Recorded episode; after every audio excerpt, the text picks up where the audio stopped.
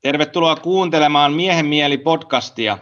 Ensin muutama käytännön asia. Jos tykkäätte mun podcasteista tai materiaalista, mitä mä teen, niin mua auttaa se, että käytte tilailemassa YouTubessa tämän kanavan ja tykkäätte videosta, mitä me ollaan kuuntelemassa, ja myöskin kaikki kommentit ja kaikki muut on erittäin tervetulleita. Ja sitten vielä kiitokset podcastin sponsori, sponsorille Puhdas Plussalle. Ja pidemmittä puheitta, tervetuloa uuteen jaksoon ja paluu, paluu tekevä psykoterapeutti ja nyt kirjailija Juha Klaavu on tullut tänne aamuun juttelemaan hänen uudesta kirjastaan ja kaikista muusta mielenkiintoisesta ihmismielen sisällöstä. Ja hei Juha, tosi kiva, kun olet tullut takaisin podcastiin. Kuule, kiitoksia. Oikein mukava tulla takaisin. Että viimeksi minusta meillä oli oikein mukavat, hyvät keskustelut, jotka venyikin sitten kahteen podcastiin. Että katsotaan, miten juttu luistaa tänään, että kaksi vai kolme osaa. Kyllä. Ja se mainittako, että Juhan ja mun väliset podcastit on semmoisia, mistä mä oon saanut eniten niin yksittäisiä erillisiä kommentteja mun somen ulkopuolella. Sillä tavalla, että kun mä oon jutellut ihmisten kanssa, että ketä on kuunnellut tätä podia ja fiilistellyt, että jotain hyviä juttuja, mä kysyn aina kysymykset, onko joku, mikä on jäänyt mieleen, mikä on ollut semmoinen, mikä on ollut mielenkiintoinen, niin nämä Jung-aiheiset keskustelut Juhan kanssa on semmoisia, mitkä eniten on noussut pintaan. Et, et selkeästi löytyy kuulijakuntaa ja kiinnostusta myöskin tälle aiheelle.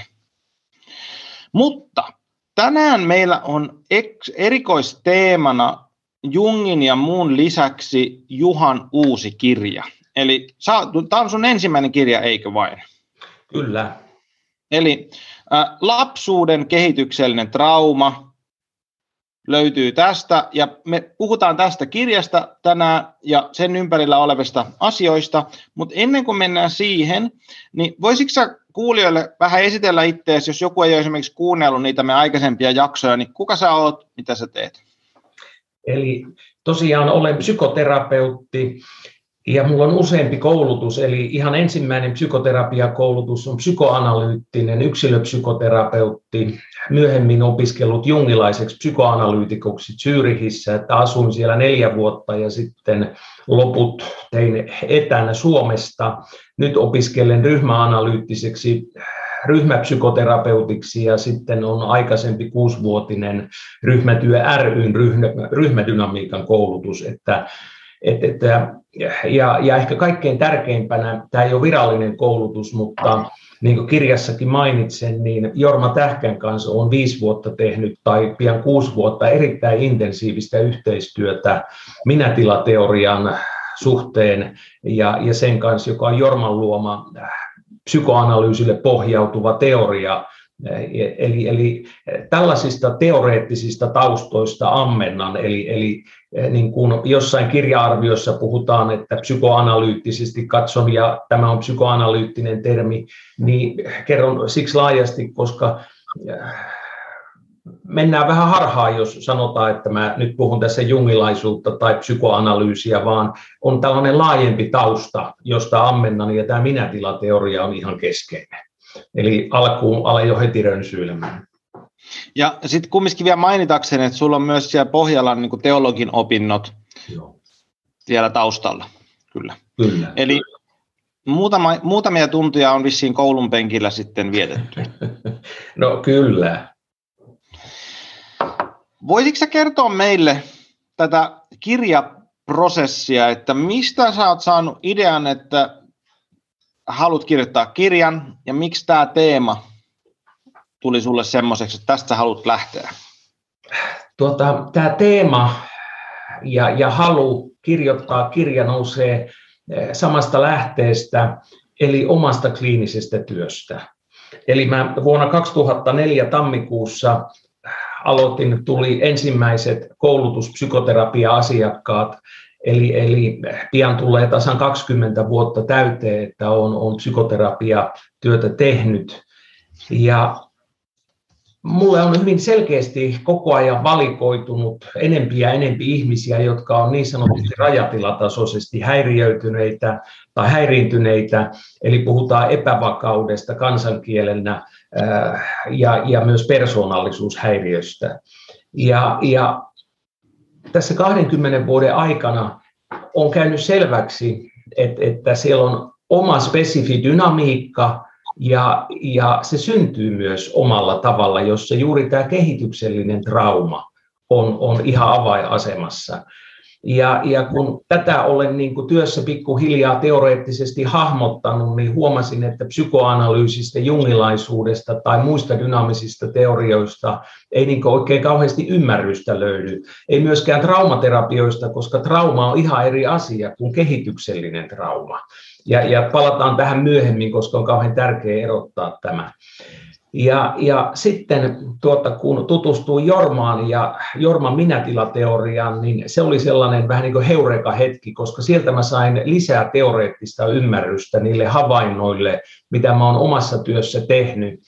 Ja, ja kun havaitsin, kuinka vähän ymmärretään oikeasti, mikä on kehityksellinen trauma, mistä se syntyy, miten sitä tulisi hoitaa, niin, niin siitä se halu ja oikeastaan tarve kirjoittaa tämä kirja nousi, koska äh, niin kuin monet asiakkaat on käynyt vähintään yhden psykoterapia, jossa heitä on hoidettu äh, sillä tavalla, että ei ole ymmärretty, että kyse on kehityksellisestä traumasta, jolloin he eivät ole saaneet adekvaattia apua.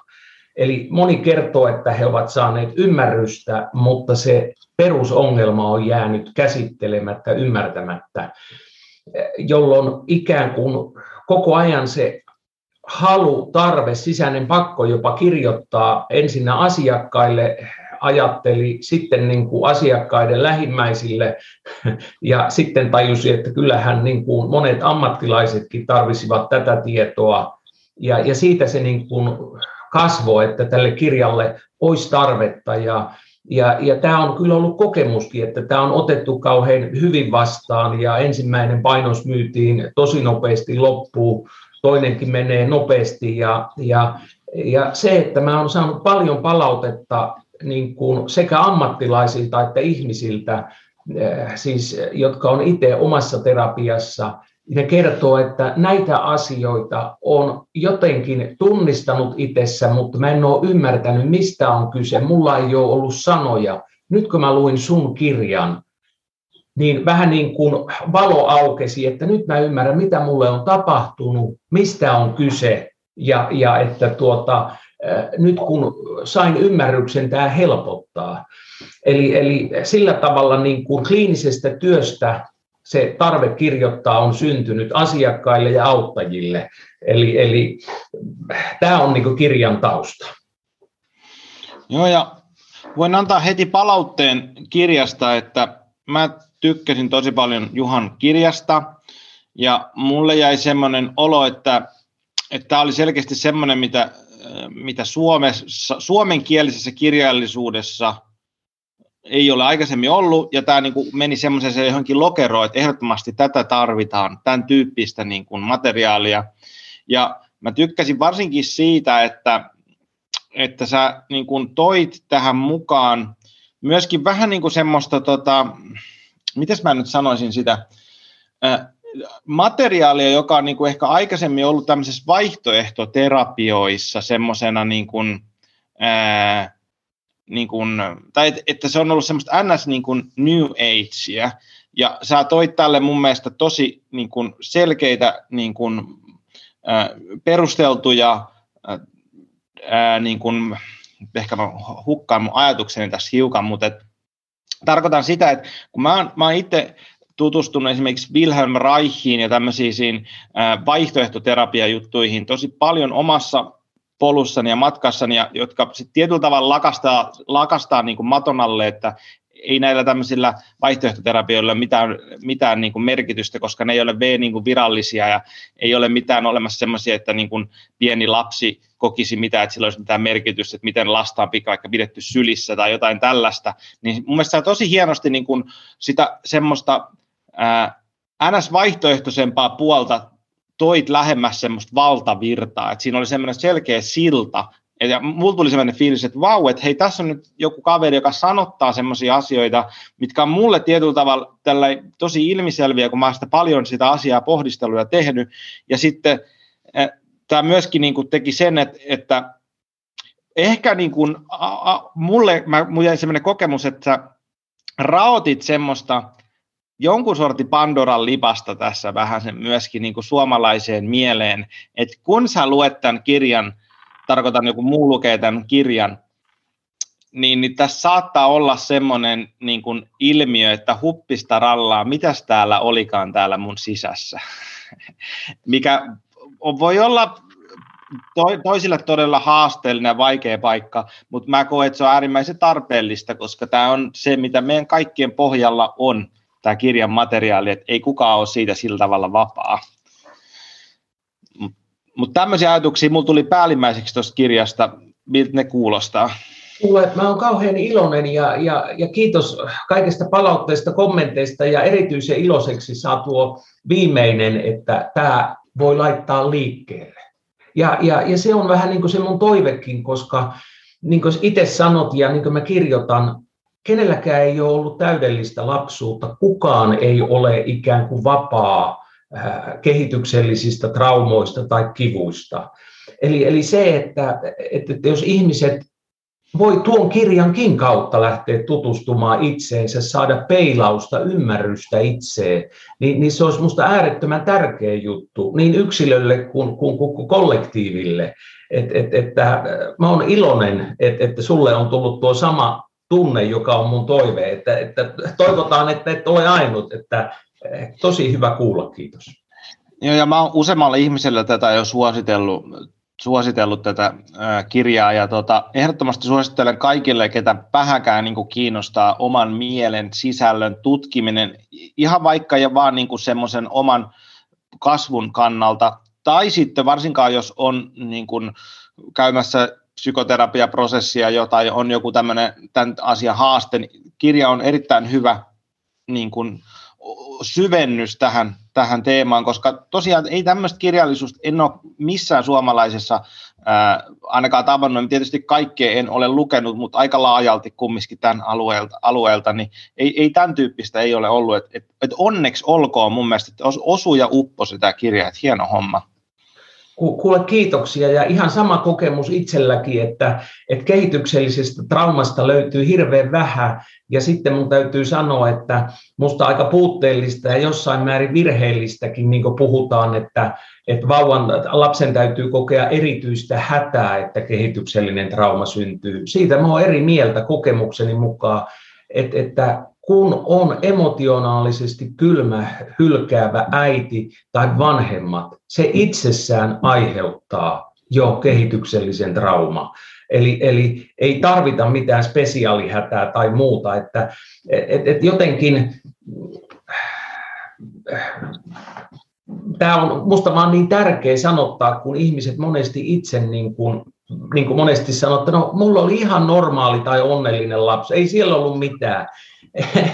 Niin, niin siksi mä olen niin kauhean tarkka ja haluan korostaa, että se emotionaalinen kylmyys, hylkäävyys, se on ihan tarpeeksi aiheuttamaan kehityksellistä traumaa.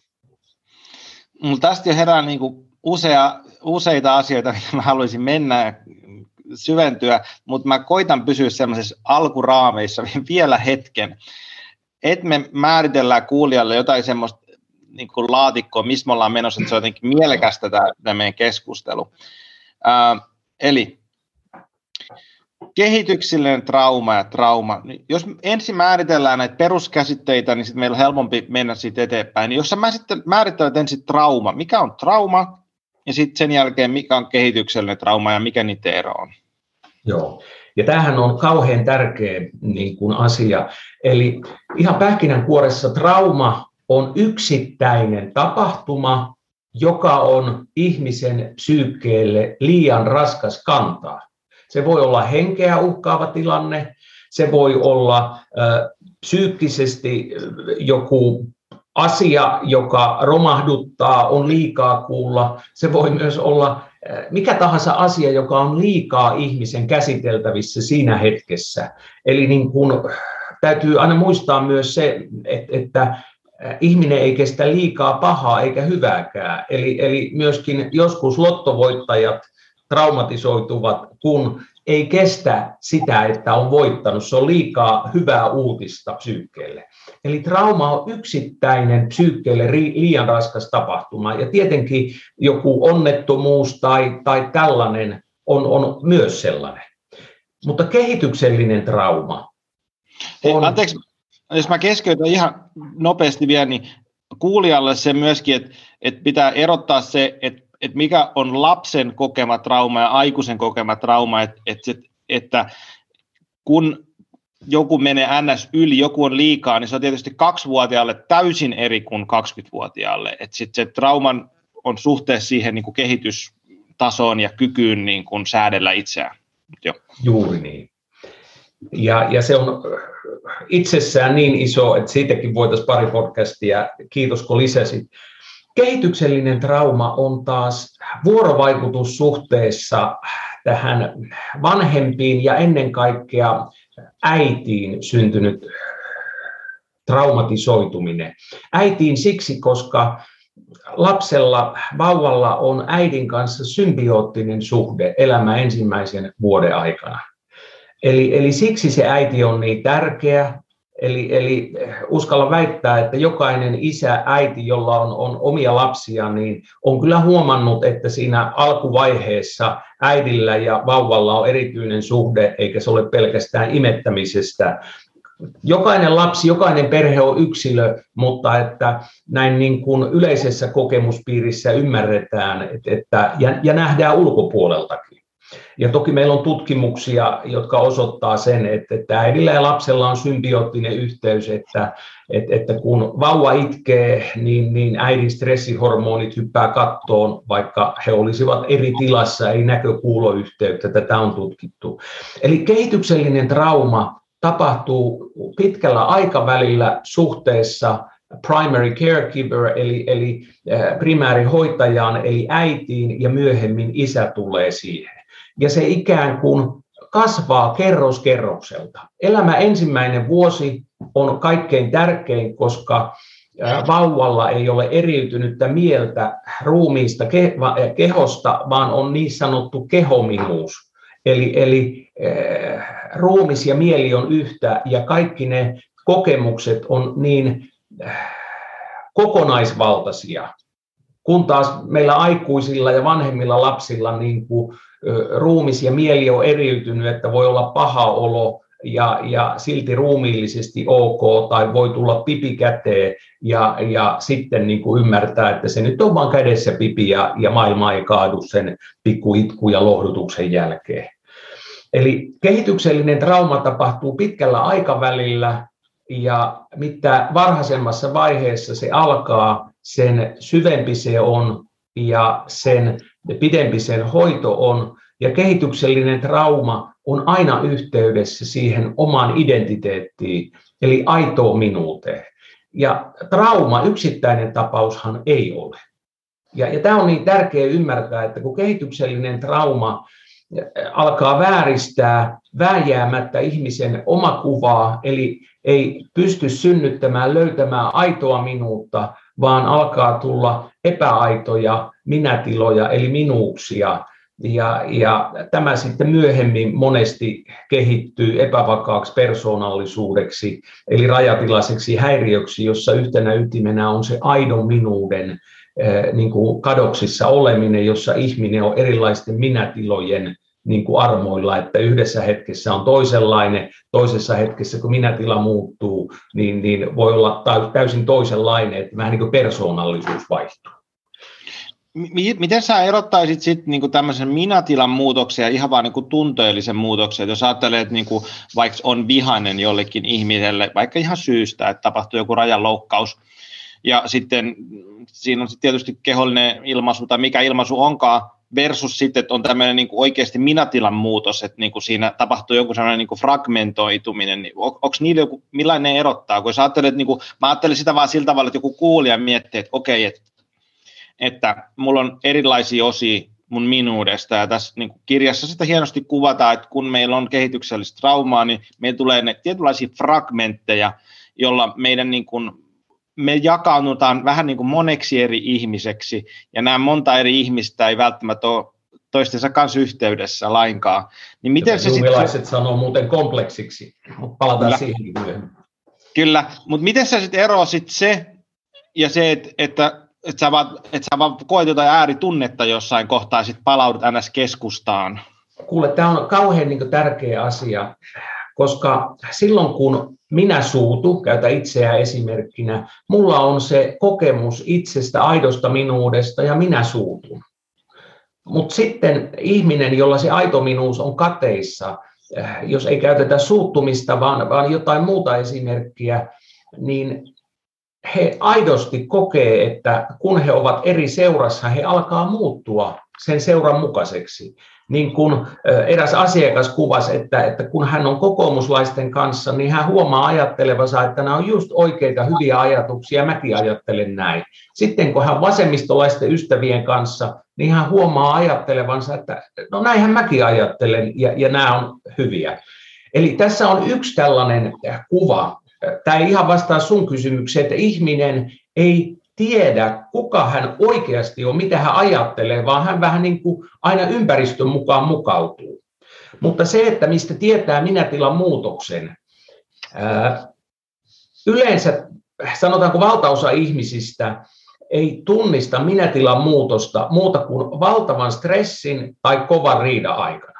Esimerkiksi tämä on aika monille tuttu, että kun kumppanin kanssa on kova riita, niin yhtäkkiä niin kuin alkaa huutamaan, sanomaan asioita, jotka ei ole itselle tyypillisiä, sitten kun tokenee, niin spontaanisti, voi kauheata mitä mä sanon.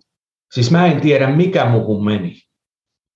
Ja, ja jungilaisethan tätä on tulkinut kompleksiksi. Ja, ja musta heidän havainto on oikea, että niin kuin Junghan näki, että tapahtuu tällaisia muutoksia, mutta kun hän, hänellä oli virheellinen kuva ekosta, niin kuin Freudillakin, että myöhemmin tuli objektisuhdeteoria, jo, jolloin alettiin ymmärtää, että, että, että meidän tietoisuus, eko ei ole jotenkin sellainen staattinen ja tietoinen ja, ja hyvä ja kaikki muu pahaa. Niin Jung tulkitsi nämä oman tietenkin virheellisen vajavaisen tietonsa mukaan kompleksiksi, mutta että tänä päivänä niin kuin ymmärretään objektisuhdeteorian pohjalta paremmin, että, että kysehän on minätilan muutoksesta. Ja, ja se, että on tärkeää ymmärtää, korjata se vanha jungilainen kuva, mikä on eko, mikä on tietoisuus, ja ymmärtää, että kyse ei ole komplekseista, kun jungilaisillahan on se ongelma, että, että, he itsekin myöntää, että no ei näitä komplekseja oikein voida hoitaa, että, että ne nyt sitten vaivaa meitä loppuelämää, että ne ehkä vähän pienenee. Eli, eli ei niitä voidakaan hoitaa, ellei me ymmärretä niin kuin psyykkeen dynamiikkaa oikein ja osata hoitaa oikein. Eli minätilateoria samoista havainnoista, objektisuhdeteorian ja, ja muun pohjalta ymmärtää paremmin tätä dynamiikkaa. Okei, mä menin taas jo alkoi hypätä jonnekin muualle, mutta palataan sun kysymykseen, että saatko edes vähän ymmärrystä, mistä sen voi erottaa, että kyse ei ole niin kuin, normaalista tunteen vaihtumisesta. Palaan siihen, koska silloin kun mulla on kuva, mä tiedän kuka mä oon, eikä mulle tule yllätys, mitä mä sanon. Niin kuin silloin, kun ihminen tippuu minätilaa, hänestä voi tulla niin kuin on yleensä minätilat jaetaan kahteen koriin uhriminätiloihin, jossa ihminen mukautuu, alistuu, alistavat minätilat, jossa ihminen vaatii muita alistumaan ja käyttää valtaa heihin. Ja riida aikana tämä voi tulla just, että ei, ei olekaan sellainen niin kuin rakentava riita, vaan haluaakin mitätöidä, kostaa, tuhota toisen, näyttää sille paikkansa. Enää ei ole kyse onko kumpi, niin kuin, että, että miten tämä sovitaan, tai että onko jompikumpi oikeassa, vaan mun on alistettava tuo, ja se kuuluu, koska se on niin tyhmä, ja, ja mä voitan. Saatko kiinni? Sa, saan kiinni, mutta mä vähän palaan taaksepäin tuohon, kun sä rupesit puhua siitä ää, kompleksista, miten, ja miten niin jungilaiset näkee sen, niin voitaisiko me Inasen avata sitä Mm. Ehkä niin kuin enemmän mun omaksi kiinnostukseksi, että, että mitä mä ymmärrän väärin sun nähdäksesi. Kun mä niin kuin, mun ajatuksessa maailmassa menee se semmoinen ajatus, että meillä on tämä tietynlainen tiedostamaton, tiedostamaton valtameri, jossa on tietynlainen korkki, joka kelluu siellä päällä, joka on se meidän tietoinen mielemme, egomme. Ja sitten meillä mulla on erilaisia suhteita sinne, sinne suureen valtamereen, jossa on erityyppisiä arkkityyppejä, on kollektiivisia arkkityyppejä, sitten on mun henkilökohtainen tietysti historia siinä niin kuin päällä, jossa mä oon sitten suhteessa tämmöisiin kollektiivisiin ilmiöihin. Ja sitten nämä kompleksit täällä sit on paikkoja, mitkä mun historiassa ei ole vielä ehkä kehittynyt tarpeeksi. Mulla on niin kuin tiedostamattomia suhteita nyt sitten vaikka äitiin tai isään tai yhteiskuntaan tai ilmiöihin. Ja sitten se mun tietynlainen individuaatioprosessi on se, että mä, mun tietoinen mieli luo suhteita asteittain näihin komplekseihin nyt tässä tapauksessa tai tiedostamattomiin ilmiöihin, ja ne integroituu osaksi minua, jolloin jonkun sortin aito minuus sitten kehittyy. Niin onko jotain tässä, mitä mä niin kuin hahmotuksessa, mikä menee niin kuin ohi? No joo, siis tuo ei ole ihan perusjungilainen ajatus, koska perusjungilainen ajatus on, että eko on tietoisuuden ydin. Jungilaiset, niin kuin, ja se, siinä ehkä, että jungilaiset näkee, että eko ja, ja tietoisuus on, on vähän niin kuin yksi yhteen. Mutta mut, e, ymmärränkö mä sitten sua väärin vai Jungia väärin, koska mä oon kovitellut sitten taas, että niin tämä arkkityyppinen itse, niin kuin the archetypal self on tietynlainen tietoisuuden ydin ja ego on niin kuin osa sitä, pieni heijastuma ja sitten kun me pikkuhiljaa tämä edinkerilainen äh, ego and archetypal self-axis kehittyy, niin sitten se ego saa enemmän voimaa. Mä, mä en tiedä, huomasitko, kun sä sanoit, että selfie olisi tietoisuuden ydin. Ei. Ne. Okay. Self on koko olemuksen ydin, joka on tiedostamaton alitajuinen. Ego on taas tietoisuuden. Eli, mm. eli self on aina tiedostamaton. Se on alitajuinen, vaikka se on koko se on samalla, kun jungilainen on täysin eri kuin muut ja, ja jungilainen on vähän paradoksinen, self on samalla koko psyyke ja se on samalla koko psyykkeen ydin. Tietoisuuden ydin on, on tai eko, ja on tärkeää, niin kuin kuvasit, Edinger puhuu, luoda eko self axis, eli yhteys tietoisuudella tiedostamattoman ytimeen, joka on koko olemuksen ydin ja joka on koko olemus eli self. Kyllä. Ja sitten siinä välissä, kun me tehdään tätä prosessia, niin Jung ajatteli, että siellä on nämä tota, arkkityypit ja kompleksit ennen kuin me voidaan luoda suhde semmoiseen johonkin niin kuin jumaluuteen. No, Jung näki, että neuroosit syntyvät epätasapainosta tietoisuuden ja, ja tiedostamattoman välillä. Ja hän näki, että on olemassa komplekseja, jotka ottaa ihmis, ihmisen valtaansa. Eli kun eko on täällä, niin sitten tulee kompleksi, joka ottaa sen valtaansa hetkeksi. Ja, ja Junghan sanookin, että ei sinulla ole komplekseja, vaan komplekseilla on sinut. Eli, eli sinun ekollasi ei ole komplekseja, vaan komplekseilla on eko. Eli, eli joku, joka ottaa valtaansa tai syrjäyttää eko, mm. tietoisuuden ja joku toinen tulee hallitsemaan. Ja, ja tässähän, kun, kun katsot tapauskertomuksia tai, tai luet, niin kun, kuinka jungilaiset kuvaa kompleksia, niin, niin sehän on hyvin samankaltainen kuin minätila teoria, mutta kun heidän ymmärrys ekosta on, että se on tietoisuuden ydin, ja, ja selfistä on, on niin kuin hyvin erilainen kuin missään muussa psykologiassa, eli, eli että olisi kaksi tällaista ydintä, kun oikeasti me tiedetään ja objektiisuhdeteoria selittää, että meidän eko on sekä tietoinen että tiedostamaton.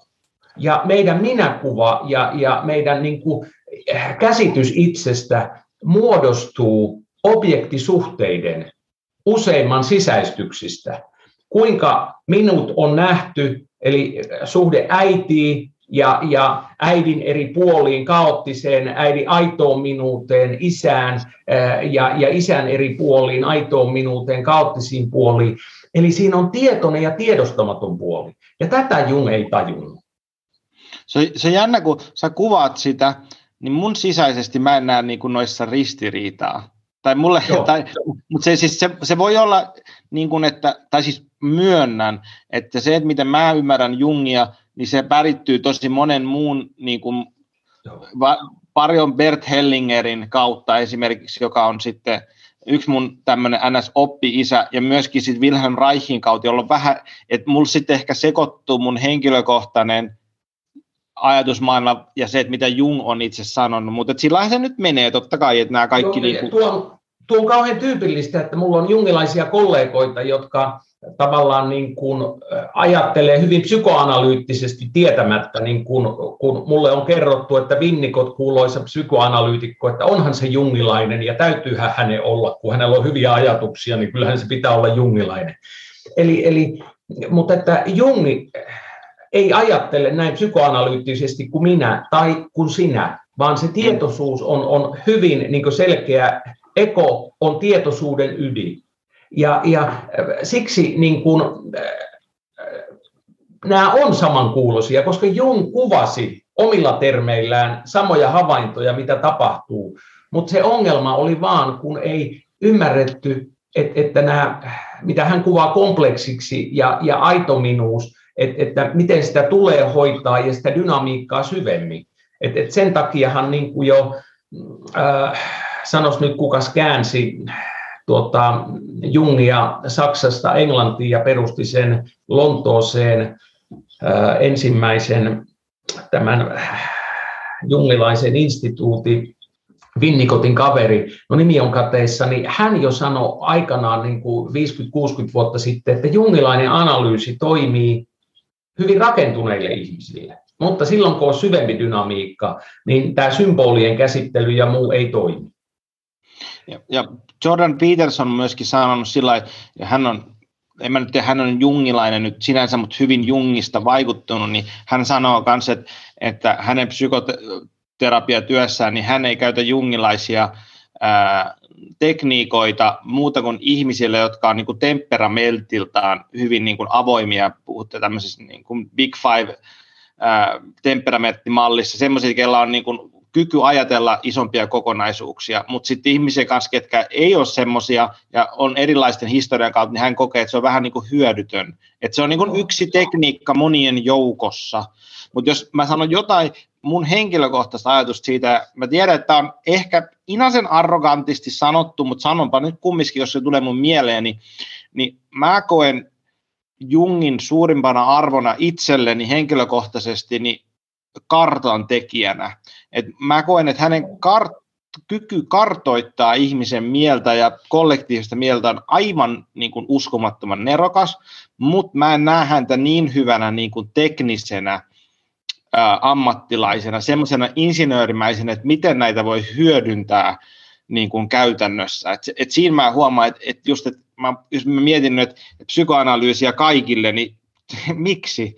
Se on niin kuin ihan niin kuin marginaali ihmisille, ketä niin kuin haluaa käydä niin kuin jungilaisen psykoanalyysin kymmenen vuoden prosessin läpi esimerkiksi. Ja eikä, niin, kyllä. Mutta tämmöinen ajatus mulle tuli siitä. Joo, ja nyt on tärkeää, että kaikki pioneerit, niin Freud, Jung, objektiisuudeteorian, Winnicott, Fairbairn ja, ja kaikki muut, ne on tehnyt kauhean tärkeää työtä, mutta että, että, että ne on he ovat pioneereja, mutta samalla että, että on tärkeää, että me korjataan niitä teorioita. Ihan niin kuin Winnicott musta hienosti, niin kuin Freudin Tudenstreet, äh, äh, tämä kuoleman vietti, se sanoi käytännössä, että tämä on ihan höpönlöpöä ja romukoppaa. Ja hän toi tilalle oman näkemyksen aggressiosta, joka oli parempi. Ja, ja meidän tehtävä on musta olla kriittisiä Samalla kun, niin kuin sä sanot, me annetaan arvo. Et ihan niin kuin viimeksi sanoin, että pitää muistaa, että me seistään jättiläisten niin kuin olkapäillä. Eli, eli eh, kaikki se tieto, mitä nämä pioneerit on tehnyt ja kliininen työ on tärkeää. Mutta että musta se on meidän vastuulla niin kuin käyttää omaa älyä, kritiikkiä, korjata, parentaa niitä. Et, et mä oon kriittinen kaikkea kohtaa. Et, et, et, et, et, mä tiedän, että monet tällaiset uskovaiset jungilaisuuteen tai muuhun loukkaantuu ja, ja, ja pitää mua jotenkin, että ei, ei saa noin sanoa, että jotenkin pitäisi suojella. Kun mun mielestä meidän ei pidä suojella mitään niin kuin teoreettista näkemystä, päinvastoin olla kriittisiä ja, ja parantaa. Ja me tarvitaan montaa eri teoreettista näkemystä, jolla me koitetaan hahmottaa todellisuutta. Ja, ja kaikki on vajavaisia. Ja mitä enempi tulee teorioita, sen parempi. Koska todellisuus on aina niin laaja, että me ei saada sitä hahmotettua. En usko, että koskaan. Ja mun mielestä Nietzsche on sanonut tosi hienosti, että hän sanoi sen kyllä filosofeista, mutta mun mielestä se menee tähän samaan teemaan, että, että, että nämä suuret filosofiakirjat, että ne on vaan tämmöisiä tunnustuskirjoja, joissa, jossa filosofi tunnustaa, että mitä minun päässäni tapahtuu. Että ne ei ole niinkään niin kuin sitä, että välttämättä niin kuin objektiivista maailman todellisuutta, vaan se, että miten hän näkee maailman. Ja selkeästi, no tämä oli ehkä Jordan Petersonilta myöskin, että hänkin, häneltä pyydettiin, että voiko se kritisoida Jungia – johonkin, kun sä puhut siitä niin paljon, niin hänen kritiikki oli sitten Jungista se, että, että, niin, että Jung oli todennäköisesti ihan äärimmäisen introvertti niin kuin yksilönä ja niin kuin hänen temperamentiltaan, jonka kautta hän niin kuin pystyi tutkimaan sisäistä maailmaansa ja luoda siitä kartan, mutta sitten taas, että et, et siinä se, että jos olet äärimmäisen introvertti, niin sä myöskin unohdat, että kaikki ei ole tällaisia introvertteja, että toiset on niin kuin tosi erilaisia ja toiset on niin kuin ekstrovertteja ja niin kuin erilaisia ihmisiä, jonka kautta tämmöiset niin kuin kartat näyttäytyy erilaisilta. Tämä niin kuin Jungin kartta on tämmöinen, joka tulee hänen läpi, läpi. ja sitten on toisia karttoja, jotka on toisenlaisia, ja sitten ne kohtaa jossain, jossain. Mun mielestä on tosi hienoa, että kaikki voi ja, voi ja pitää kritisoida ehdottomasti. Mutta hei, me lähdetään tässä nyt jo hienosti rönsyilemään sy- syvien ja äh, isojen metatason analyysien äärelle. Voitaisiin vähän palautua tähän kirjaan. Äh, sun kirjan alaotsikko on syy arvottomuuteen, häpeään ja syyllisyyteen. Niin miksi sä valitsit tuommoisen alaotsikon? Mis, miksi se on juuri noin noi termit, mitkä syntyy sun nähdäksesi kehityksellisestä traumasta? Tämä on tosi tärkeä ja, ja todellakaan ne ei ole sattumalta, vaan jos me ajatellaan sitä, että ää, lapsi syntyy tunnekylmään tai epävakaalle äidille, epävakaaseen perheeseen, tai jossa vanhempien, vanhemman vauvan temperamentti ei kohtaa, ja temperamenttia monella tapaa voidaan puhua nopeudesta, hitaudesta, ekstrovertti, introvertti tai, tai mitä tahansa, mutta jossa vauvalle tulee kokemus, että häntä ei nähdä, kuulla, ei kohdata. Jolloin ikään kuin mä joudun niin kuin aikuismaisesti kuvaamaan tätä, koska eihän me vauvan mieleen päästä. Eli, eli niin kuin kirjassakin koitan selittää, että monet eri lähteet niin kuin antaa meille tietoa, mutta että sitten joutuu kuvaamaan näitä asioita vähän niin kuin, että vauva ajattelee. Eihän vauva ajattele, eh, mutta että kun vauva ei tule nähdyksi, kuulluksi, kohdatuksi sellaisena kuin hän on, hän kokee, että minua ei nähdä, kuulla, eli minua ei rakasteta, koska minä olen viallinen. Koska on vauvan ja lapsen maailmassa elintärkeää saada pitää äitiä hyvänä ja että äiti on rakastava, hyvä hahmo, vaikka äiti olisi epävakaa, eli välillä tippuu alistaviin minätiloihin, voi olla kylmä, jopa sadistinen, tehdä vaikka mitä psyykkisiä, fyysisiä julmuuksia. Se sisäinen tarve pitää äitiä hyvänä, jolloin aina selitetään, no äiti on tuollainen, koska mä oon viallinen, mä oon arvoton, mä oon paha, huono. Ja, ja tämä kliininen työ on osoittanut, että, että kun tämä syntyy varhaisessa vaiheessa, niin me ei puhuta tunteista, vaan olotiloista. Tunne on jotain, jota ihminen pystyy kantamaan, joka on joku juttu. Olotila on koko maailman, koko universumin täyttävä niin kuin pahan olon, tunteiden, olotilojen niin kuin, sellainen massa. Ja, ja silloin kun tämä aktivoituu aikuisessa mielessä, niin, niin ihminen niin tippuu silloin kaaukseen tai näihin olotiloihin, eikä ymmärrä, mistä on kyse. No kuitenkin, tämä on sivuhuomautuksena, niin tämä ketju, että, että, kun vauva ei tule nähdyksi, kuulluksi, niin ja pitää pitää yllä kuvaa rakastavasta äidistä, eli mä oon viallinen, huono, paha. Ja kun sehän jatkuu yleensä sitten lapsuuden, että, lasta kohdellaan niin kuin objektina, että, että, että, että eikä subjektina eli elävänä tuntevana olentona, jolloin se kokemus vaan vahvistuu, että mä oon viallinen, mä oon vääränlainen ja mä oon arvoton. Ja, ja tässä ketjussa siihen aina liittyy sekä häpeä että syyllisyys. Eli, eli kun mä oon arvoton olento, se johtuu siitä, että mä oon valuvikainen. Mä oon viallinen, huono, paha. Eli mä oon myös häpeällinen. Ja kotona tähän liittyy kokemus, kun mä oon viallinen huono, niin kaikki on mun syytä. Eli nämä kaikki sekoittuu ja liittyy toisiinsa. Ja monesti terapiassa nämä harvoin nousee kaikki kolme esiin. Yleensä yksi nousee esiin. Arvottomuudesta jotkut saa jo jollain tasolla kiinni terapian tullessa. Ja syyllisyydestä. Yleensä häpeä on kaikkein vaikein. Koska vaikka kuinka kantaa häpeää, sitä ei tunnista. On vaan niin jonkun häpeän harson niin kuin vankina. Ja on sellainen kokemus ja tunne, että, että, että mä oon jotenkin huono, ei musta kukaan välitä ja kaikki mitä mä ajattelen, sanon ja tee on huonoa, parempi että mä oon hiljaa, parempi että ei kukaan mua näkiskään. Kyse on valtavasta totaali häpeästä. Ja nämä kaikki linkittyy toisiinsa. Silloin kun kyse on varhaisessa vaiheessa syntyneestä kehityksellisestä traumasta.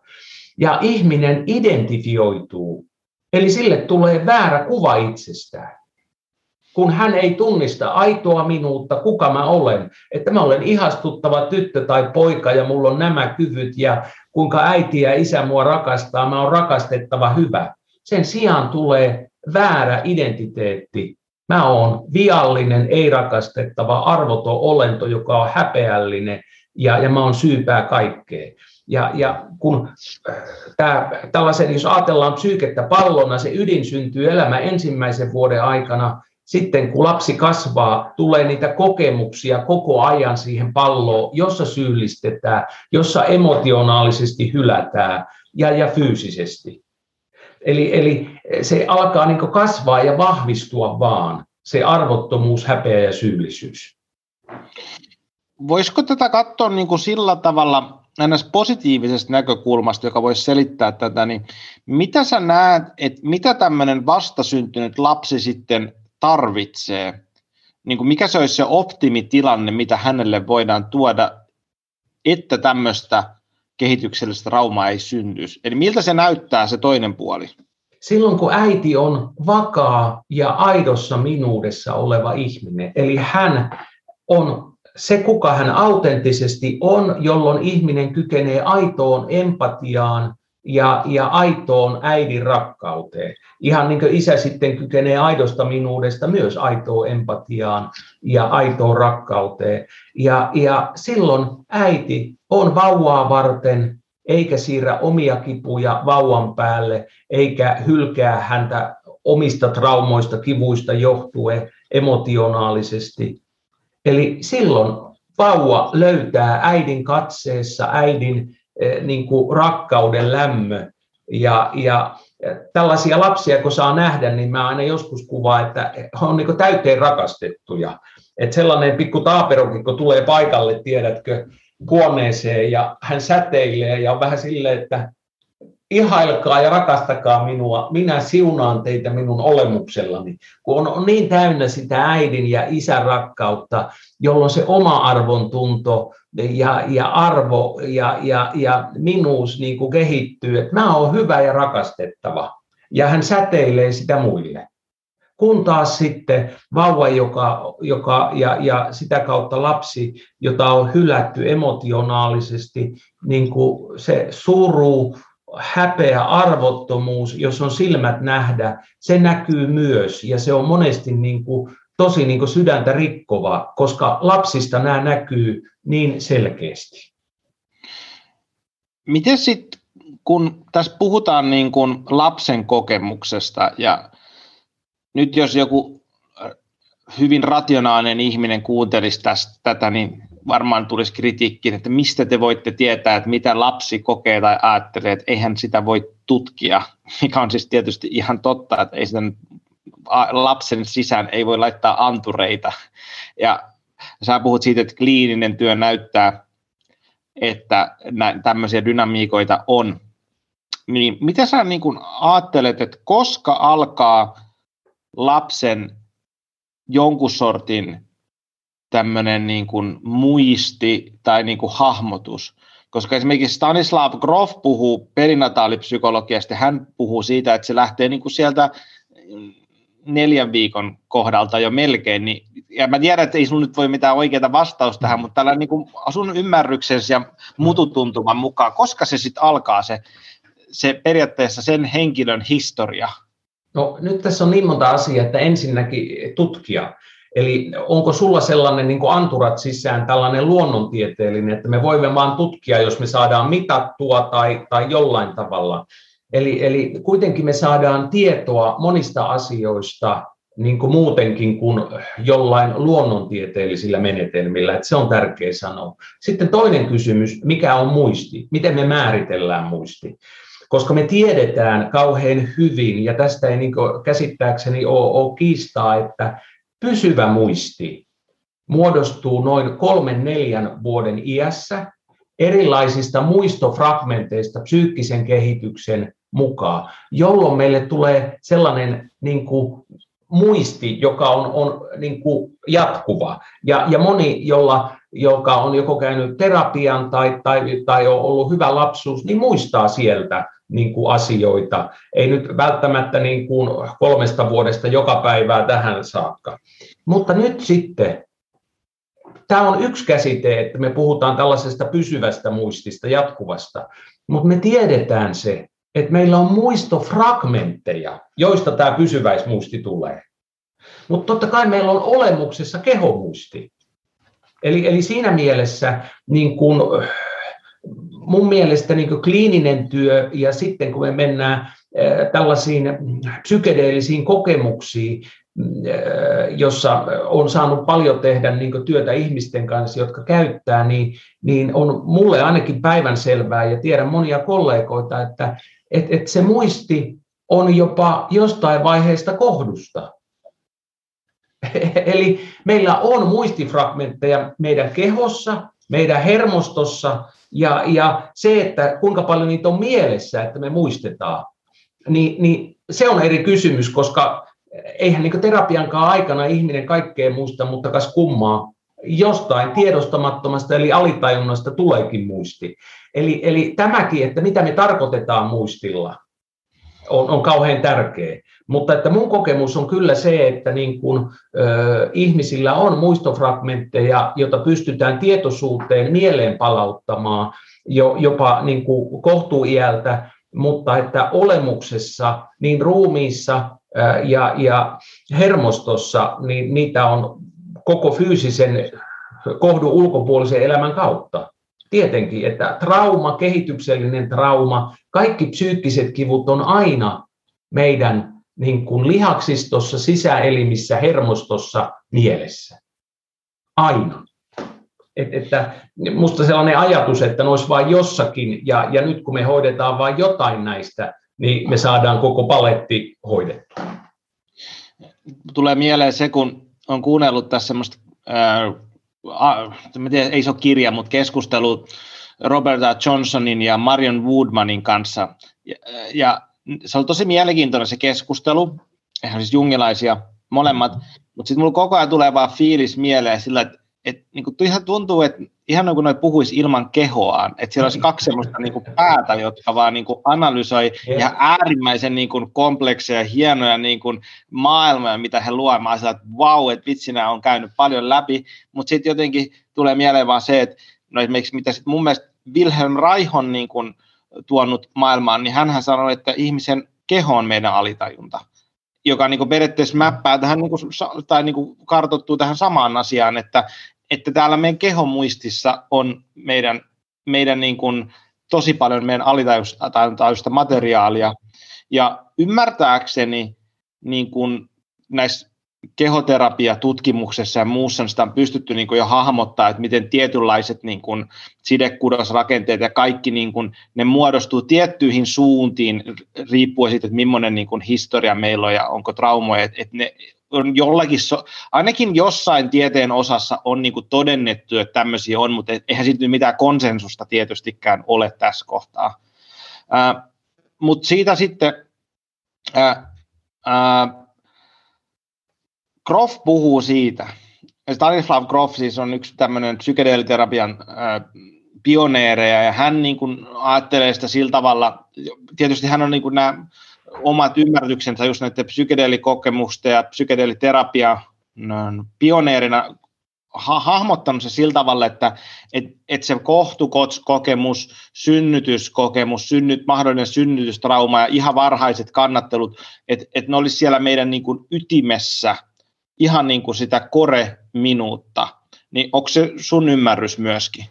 Niin, koitan kirjassa kuvata, kuinka elämä ensimmäisen vuoden aikana syntyy se koko identiteetin, aidon minuuden ydin, jonka päälle kerroksittain niin kuin palloo elämän kokemukset niin kuin vahvistaa tai, tai luo sitä. Eli, eli sillä tavalla tuo vähän niin kuin eri termejä eri näkökulmasta, mutta käytännössä sama asia. Tai niin kuin mitä Raihi viittaa, että, että keho alitajunta, voihan se niinkin sanoa. Mulle on vaan selkeämpi sanoa, että se on kaikilla eri tasoilla. Että ei se keho ole alitajunta. Alitajunta on oma juttuunsa, keho on keho. Mutta se kantaa asioita samalla tavalla kuin hermosto kantaa tai kuten mieli kantaa. Ja, ja ihan niin kuin kirjassakin kirjoitan, niin, niin oma kokemus on, että, että silloin kun on kehityksellinen trauma, on tärkeää saada myös sellaista kehoterapiaa, koska tällainen psykoterapia, me emme kosketa ja siihen on syy. Totta kai meillä on psykofyysinen, se on psykoterapia, se on oma juttu, mutta, mutta että on tärkeää saada se kaikilla eri tasoilla hoidettua. Ja meillä on kauhean hienoja niin kuin psykoterapian kanssa yhdessä. Ja nyt painotan yhdessä, kun jokainen taso pitää hoitaa ja kun ihminen hahmottaa itsensä mentaalisesti mielen kautta, siksi me tarvitaan psykoterapia. Mutta roosenterapia, tunnevyöhyketerapia, vyöhyketerapia, niin, niin oman kokemukseni ja joidenkin kollegoiden, jotka tekee kehityksellisen trauman kanssa työtä, niin heillä on sama kokemus, että, että se on niin valtava synenergia ja apu. Ja niille, ketä ei tiedä, niin siis tämähän on niin periaatteessa just sitä mun omaa aluetta, mistä, mitä mä oon niin koko urani, te, tehnyt urani ihmisten kehojen kanssa, vaikka siis mulla on niin kaikenlaisia peruskoulutuksia, mutta mulla on ihan ensimmäinen opettaja, ehkä nyt vähän hyppäsi liikaa psykoterapeutin saappaisiin, mutta että hän, hän puhui jo siitä, hän oli hyvin raihilainen siitä, että, että kehon keho pitää sisällään tunteita, keho pitää mm. sisällään erilaisia niin kuin, traumoja ja sitten niin kuin, kehoterapian avulla me voidaan koskettaa sitä ja sit, sit, sit siinä on niin kuin, tosi iso kysymys sit siitä, että mikä se on se välimaasto niin kuin, kehoterapeuttisesta tämmöisessä NS vain hieronnan ja psykoterapian välimaasto ja mikä on se vastuukysymykset. Ja ne on niin kuin tosi, tosi isoja kysymyksiä, mm-hmm. kysymyksiä, mitä mä joudun pohtimaan, mutta kyllähän se on niin kuin mulle niin kuin, no, käsin kosketeltavaa se, että kun mulle tulee asiakas tuohon noin, jolla on stressiä, nyt joku ihan hyvin yksinkertainen, niin miten se tuntuu siellä kehossa, miten se niin kuin jännitykset, kuuluisa stressi, niska tai muut, niin se ilmenee se tietynlainen tunnelasti siellä kehon mm. muodossa, kehon to- toimintasäteessä ja kaikessa. Ja sitten kun meillä voi olla läsnä oleva kosketus, tiettyjä tekniikoita, niin se stressitaso voi laskea. Ja sit iso kysymys onkin siinä, että kuinka syvälle tätä maatuskaa me voidaan mennä kehoterapialla ja mikä on sit psykoterapian rooli siinä. Mutta se on semmoinen varmaan, mitä keskustelu, mitä olisi hyvä käydä enemmän. Kyllä, ja, ja voin ihan iloisena, mä olen tosi iloinen, kun pääsen marraskuussa roosenterapeutteja, pääsen heille puhumaan kehityksellisestä traumasta ja odotan sitä niin kuin todella innoissani, että pääsee syvemmälle tähän keskusteluun. Tunnen kyllä roosenterapia kouluttajia ja, ja on, on saanut jakaa, mutta että pääsee vielä syvemmin koska mä itse näen, että optimaalisessa maailmassa meillä olisi moniammatillinen tiimi, jossa niin kuin yhteistyössä toimittaisiin, koska ihminen elää. Me ollaan niin mentaalisia, ruumiillisia, meissä on hermosto, sisäelimet. Eli, eli nämä kaikki tasot tulisi hoitaa ja kohdata. Mutta että juuri se, että kun me kuitenkin hahmotetaan itsemme mentaalisesti. Eli täytyy olla todella vankka psykoterapeuttinen osaaminen ja hoidossa myös tunnistaa transferenssit, vastatransferenssit ja mitä tapahtuu, jolloin mä näen, että siinä täytyy olla se psykoterapeuttinen todella syvä ymmärrys mukana. Joo, mä oon samaa mieltä ja just mun alalla siihen niin törmää tosi paljon just siihen, että kun me kun siis mulle se on niin kuin ilmiselvää, että kun mä kosketan ihmisen kehoa, jos mulla on tietty ymmärrys siitä, niin esimerkiksi sieltä on mahdollista ö, saada ihminen, jos turvaa, kokee turvaa, niin että sieltä voi nousta esimerkiksi tunteita. Juh. joka on niin kuin jo pelkästään niin kuin semmoinen tietynlainen tosi lähtökohta, että jotain voi ruveta itkettämään esimerkiksi. Ja sitten, että mitä kaikkea niin kuin siihen sisältyy, sitten, että, mikä on se, että millä tavalla mä voin olla läsnä oleva ihminen siinä, millä tavalla mä voin olla vain ihminen toiselle, ja samalla kumminkin mun rooli on terapeuttinen, ja sitten miten se transferenssi-ilmiö, me ei olla siitä ikinä vapaita, niin sit se on vaan mun alalla semmoinen, että siitä puhutaan todella vähän, että kuinka paljon siihen tarvii ymmärrystä, kokemusta, omaa prosessia, että siinä voi olla jotenkin turvallisesti. Mutta ehkä ei mennä siihen, koska se menee enemmän tähän mun hommaan. Mä haluan palata tähän sun kirjaan. Ja tota, mä kirjoitin tähän näin ää, muutaman ajatuksen, kun sä puhuit tuosta aidosta minuudesta, niin mennään siihen vielä vähän lisää. Mutta sitä ennen mä haluaisin kysyä sulta, että tota, yksi mua yllätti tässä kirjassa oli se, että kun mä, sa, kun mä kuulin, että sulla tämä kirjan nimi on kehityksellinen trauma, ja sä oot kääntänyt sen uh, tra, uh, relational, trauma, re, relational kehitykselliseksi ja perustelet sen, että minkä takia, minkä takia näin. Mutta sitten uh, tämä nyt sitten menee taas toiseen niin kuin, ajatusmaailmaan, eli raihilaisuuteen, kun raih, raih puhuu taas developmental trauma, joka mä olisin kääntänyt kehitykselliseksi traumaksi. Mä olisin, että mietin, että onkohan nyt Juha sukeltanut tuonne Wilhelm Reichin maailmaan ja kirjoittanut siitä kirjaa. Sitten mä katsoinkin tätä kirjaa, aa no eihän se ollutkaan, että nyt oli vaan niin nämä sanat, vaan nämä käännökset vähän vaihtelee tässä. Onko sulla tämä Reich yhtään tuttu tai hänen maailmasta vai... Ää... No, sanotaanko näin, että äh, niin kuin Reichin nimen ja mulla on, on, on äh, muutama kirja, jos mä oikein muistan, voin sanoa nyt väärin, fasismin massapsykologia ja sitten taitaa olla englanninkielinen raihi elämänkerta, ja, ja joista muistan ehkä otsikot, tällä, että en, en muuta, mutta että valitettavasti niin kuin raihi, se vähän, mitä joskus tutustuin, niin, niin sen kauniisti sanottuna se ei niin kuin valtavirtaa edusta ja se ei mun ajattelu ole niin kuin vaikuttanut kauheasti tai siis yhtään tietoisesti. Mutta että, että nämä mun ajatukset lähtee enemmän mun kliinisestä työstä ja jossa minä tilateoria eli Jorma Tähkäluoma teoria psykoanalyysin kanssa on niin avaintekijä ja siinäkin objektiisuhdeteoria. Mutta nyt tämä nämä termistöt, kun yksi kognitiivinen psykoterapeutti silmäili mun kirjaa, niin, niin kun mä puhuin, en muista mistä termistä puhun, kun mä koitan mahdollisimman kansankieltä niin kun puhua, niin ootko sä lukenut kognitiivista psykoterapiaa? ja mä että en. Eh, pointti on se, että kun meillä on samoja sanoja, sanoja samoja termejä, joita otetaan myös puhekielestä, niin, niin eri teoriat käyttää niitä eri tavalla – ja, ja viljellään, niin kuin viittasitkin, niin meillä on kehitystrauma, meillä on emotionaalinen trauma, kehityksellisen trauman nimenä, mutta kun vähän koiti etsiä, niin tuntuu, että kehityksellinen trauma on kuitenkin ehkä suomen kielessä vakiintunein termi. Niin siksi päädyin siihen niin kuin perustelen, mutta, mutta tämä on kauhean tärkeää, minkä otat esille, että kun teorioita on niin monia, ja, ja, ja ikään kuin sama teoriakenttä, jos ajatellaan psykoanalyysiä, niin sielläkin asioita määritellään niin kuin vähän eri tavalla. Niin kuin hyvä esimerkki, projektiivinen identifikaatio. Että oppista heijaa, niin aina pitää kysyä, että kenenkä määritelmällä ja, ja mitä tällä tarkoitat. Eli, eli, ja sitten kun Jungin self, mistä on puhuttu, että jos Jungia lukee ja ei tiedä, että Jungilla self tarkoittaa ihan täysi omaa, niin, niin sekoittaa ihan tyystiin puhekieleen ja mitä sillä tarkoitetaan psykoanalyyttisessä kirjallisuudessa. Eli, eli nämä on tärkeitä kysymyksiä, nämä termit ja nimitykset teorioissa. Välikysymys. Onko Jungin selfille jotain suomennosta, mitä niin kuin yleisesti, onko se sitten vain iso, isolla iillä itse?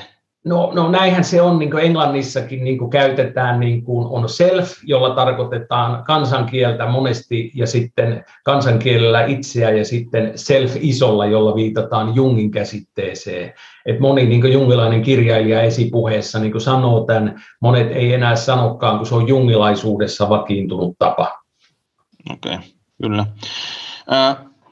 Tuosta aikaisemmasta vielä tästä kehityksellinen trauma käännöksestä vielä semmoinen, että mitä sä näet sen sillä kun mä heijastan tähän Raihiin nyt siitä, että kun Raih puhuu siitä, että, että hän luokittelee niin kuin lapsuuden periaatteessa viiteen eri osaan, ja sitten hän puhuu omalla tavallaan näistä maatuskan kerroksista, ja hän niin kuin perustelee ne eri tavalla, mutta hänen ajatuksensa on niin kuin sillä tavalla, että, että lapsen muisti on, on tai muisti, kokemuks, kokemusmuisti on niin kuin kehollinen, ää, tunteellinen ja myöskin, niin kuin, että sä aistit, onko se sitten spatiaalinen, olisiko se oikea sana, mutta että et niin, et se lapsen muisti sisältää se, että miltä minun keho tuntuu ja näyttää, ei niinkään semmoisesti tietoisesti, vaan niin että, että se jää sinne niin kuin siihen koreen.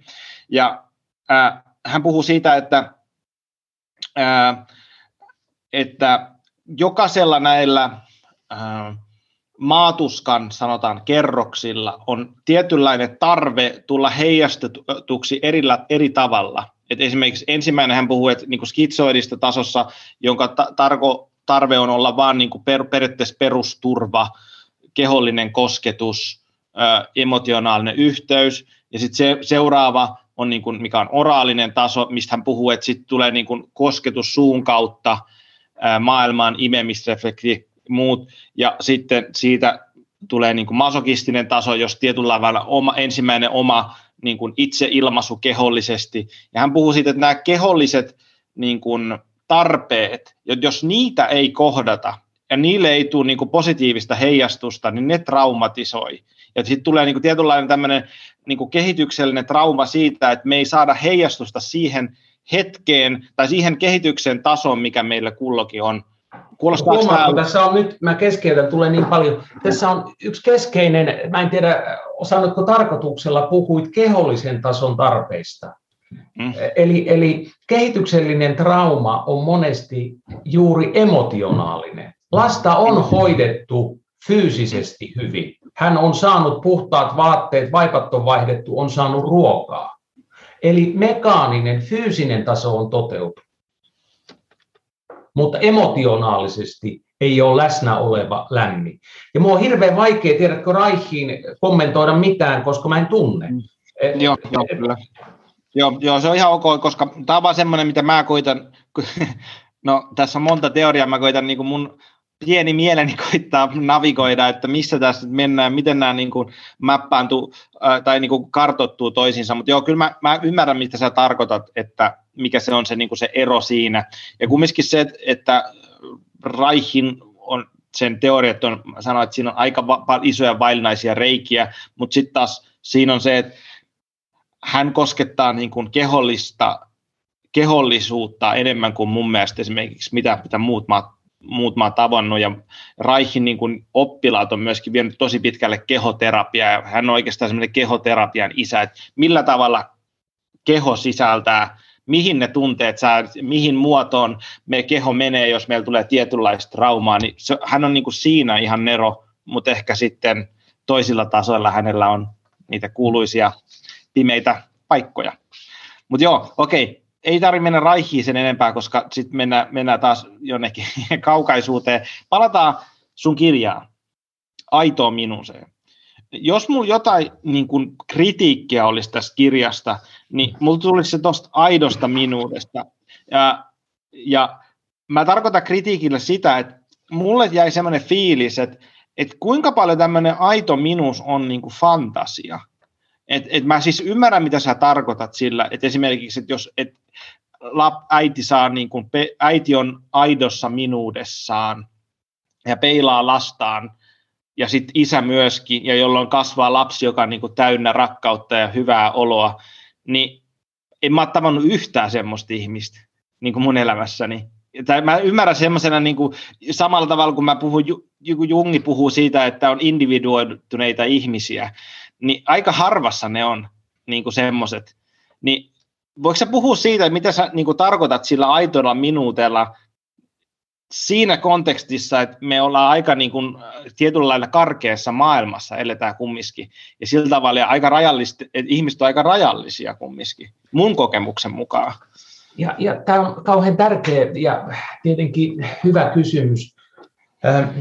Jos mä aukaisen vähän taustaa, eli Jorma Tähkä minätilateoria syntyi, kun Jorma johti päiväsairaalaa, jossa hoidettiin vain rajatilatasoisia ihmisiä, eli jotka oli sillä tavalla, niin kuin tekninen termi on high, tai sanotaanko low level borderline, eli, eli sellainen minuus ei ollut yhtään rakentunut, ja, ja heillä oli niin kuin mahdotonta pitää yllä pitkiä, stabiileja ihmissuhteita, käydä töissä, että et se oli vaikeaa, he olivat niin minätilojen heiteltävissä, yleensä oli erilaista addiktiota ja niin edelleen.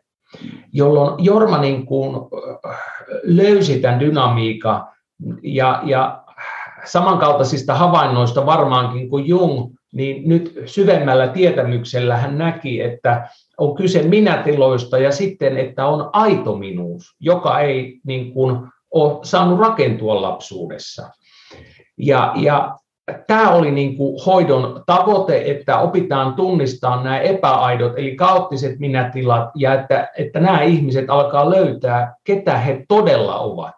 Että he eivät ole niitä kaoottisia olentoja, jotka kokee arvottomuutta, häpeää, syyllisyyttä, jotka välillä alistaa, mitä töi on sadistisia, kammottavia toisille tai välillä sitten tippuu uhriminätiloihin, että he ovat avuttomia niin pikkulapsia, joille kuka tahansa voi tehdä mitä tahansa. Eli sieltä tulee tämä, tämä termi aitominuus. Ja, ja varmaankin, niin kuin, kun objektisuhdeteoria oli tämä taustateoria, niin Winnicotthan puhui jo false self ja true self. Eli, eli tämä on hyvin vanha niin kuin, ymmärrys, että, että meissä on tällainen aitominuus ja epäaitominuus, mutta Winnicott ei mennyt oikeastaan koskaan syvemmälle ja määritellyt, mitä se false self on. Että hän tunnisti, että on jotain epäaitoa ja tunnisti, että terapiassa voidaan löytää se aito minuus, yhteys aitoihin tunteisiin, aitoihin tarpeisiin ja niin edelleen. No kuitenkin, äh, kun Jormahan teki hyvin spesifisti juuri näiden rajatilatasoisten ja, ja hyvin syvien sellaisten kanssa tai häirintyneiden äh, ihmisten kanssa töitä, niin ei tarvittu väliportaita. Eli, eli nyt kun valtaosa ihmisistä kuitenkin on, on NS-neuroottistasoisia, niin kuin kirjasta olet lukenut, vanha psykoanalyyttinen jako on psykoottiset, eli hyvin häiriintyneet, rajatilaset, ja sitten me loput, eli neuroottiset, ja meitä on se 90 prosenttia, 80. Ja me kaikki, niin kuin joku voi vielä pitää, että on nuo kolme ja sitten minä terve. Ei, me kaikki ollaan neuroottistasoisia tai, tai sitten rajatila tai psykoottisia. Ja tämä on mun näkemys ja aika monen muunkin. Eli, eli nyt kun me tuodaan valtaväestöön tätä minätilateoriaa ymmärrystä, niin siksi mä olen tuonut sen perusminuuden käsitteen. Eli, eli monella meistä on meidän perusminuus, eli tämä meidän identiteetti rakentuu osittain aidon minuuden pohjaa, osittain epäaitoihin puoliin, osittain kulttuuriin ja muuhun. Mutta juuri siksi tuo sun kommentti ja kritiikki on minusta hyvä, koska aito minuus on toisaalta, se on jotain, mitä me todella autenttisesti ollaan. Mutta mä itse uskon, että me vähän niin kuin Jungin individuaatio, tai no, välillä Jung sanoo, että hän on individuoitunut, välillä hän sanoo, että se tapahtuu loppuelämä, jungilaisuutta, se paradoksi. Mutta juuri se aito minuus se kirkastuu, vahvistuu, selkeytyy näkemyksen mukaan koko loppuelämä. Mutta meillä on myös vedenjakaja, jolloin me tunnistetaan, kuka mä aidosti oon, mitä mä aidosti tunnen, mitä mä tarvin ja mitä mä en tunne, mitä mä en tarvi. Ja tämä on aivan vallankumouksellinen juttu niille, jotka on hukassa itsestään. Monille, joilla on ollut tarpeeksi vakaa lapsuus, ne on niin, että no mitäs tossa on Juha, että mitä sä höpiset, että meillä kaikillahan on näin, koska ihminen aina peilaa itsensä kautta. Mutta sillä tavalla niin kuin sä olet toisaalta oikeassa, että aito minuus on jotain, mitä kohti me mennään, joka kirkastuu, vahvistuu, niin kuin jungilainen individuaatio. Mutta on se hetki, että se aito minuus on tarpeeksi vahva ja se on minun hallussa, että mä voin elää autenttista elämää. Että mulla on kokemus, että mä elän mun elämää. Eikä niin, niin kuin mä kuvaan kirjassa, eikä se ole vaan, että kun mä kuvaan kirjassa, se on totta, vaan kun mä oon nähnyt sen kliinisessä työssä ja niin moni muukin, että, että jotenkin elämä menee sormien väliin niin kuin valuuko hiekka, tai elämä on niin kuin sen lasiseinän, lasipleksin takana, että mä oon läsnä, mutta mä en ole kuitenkaan läsnä. Mä elän, mutta mä en kuitenkaan elä. Eli, eli nämä on merkkejä siitä epäaidosta elämästä. Eli, eli aitominuus on toisaalta filosofinen ideaali, voidaan sanoa, niin kuitenkin se on jotain, mitä me aidosti ollaan, mitä, mikä se on minussa jossakin täällä. Ja elämän mittaa toivottavasti se koko ajan vaan vahvistuu, kirkastuu, selkeytyy, että mun elämä muuttuu vain autenttisemmaksi. Mä joudun tässä maalailemaan, mutta toivottavasti saat kiinni.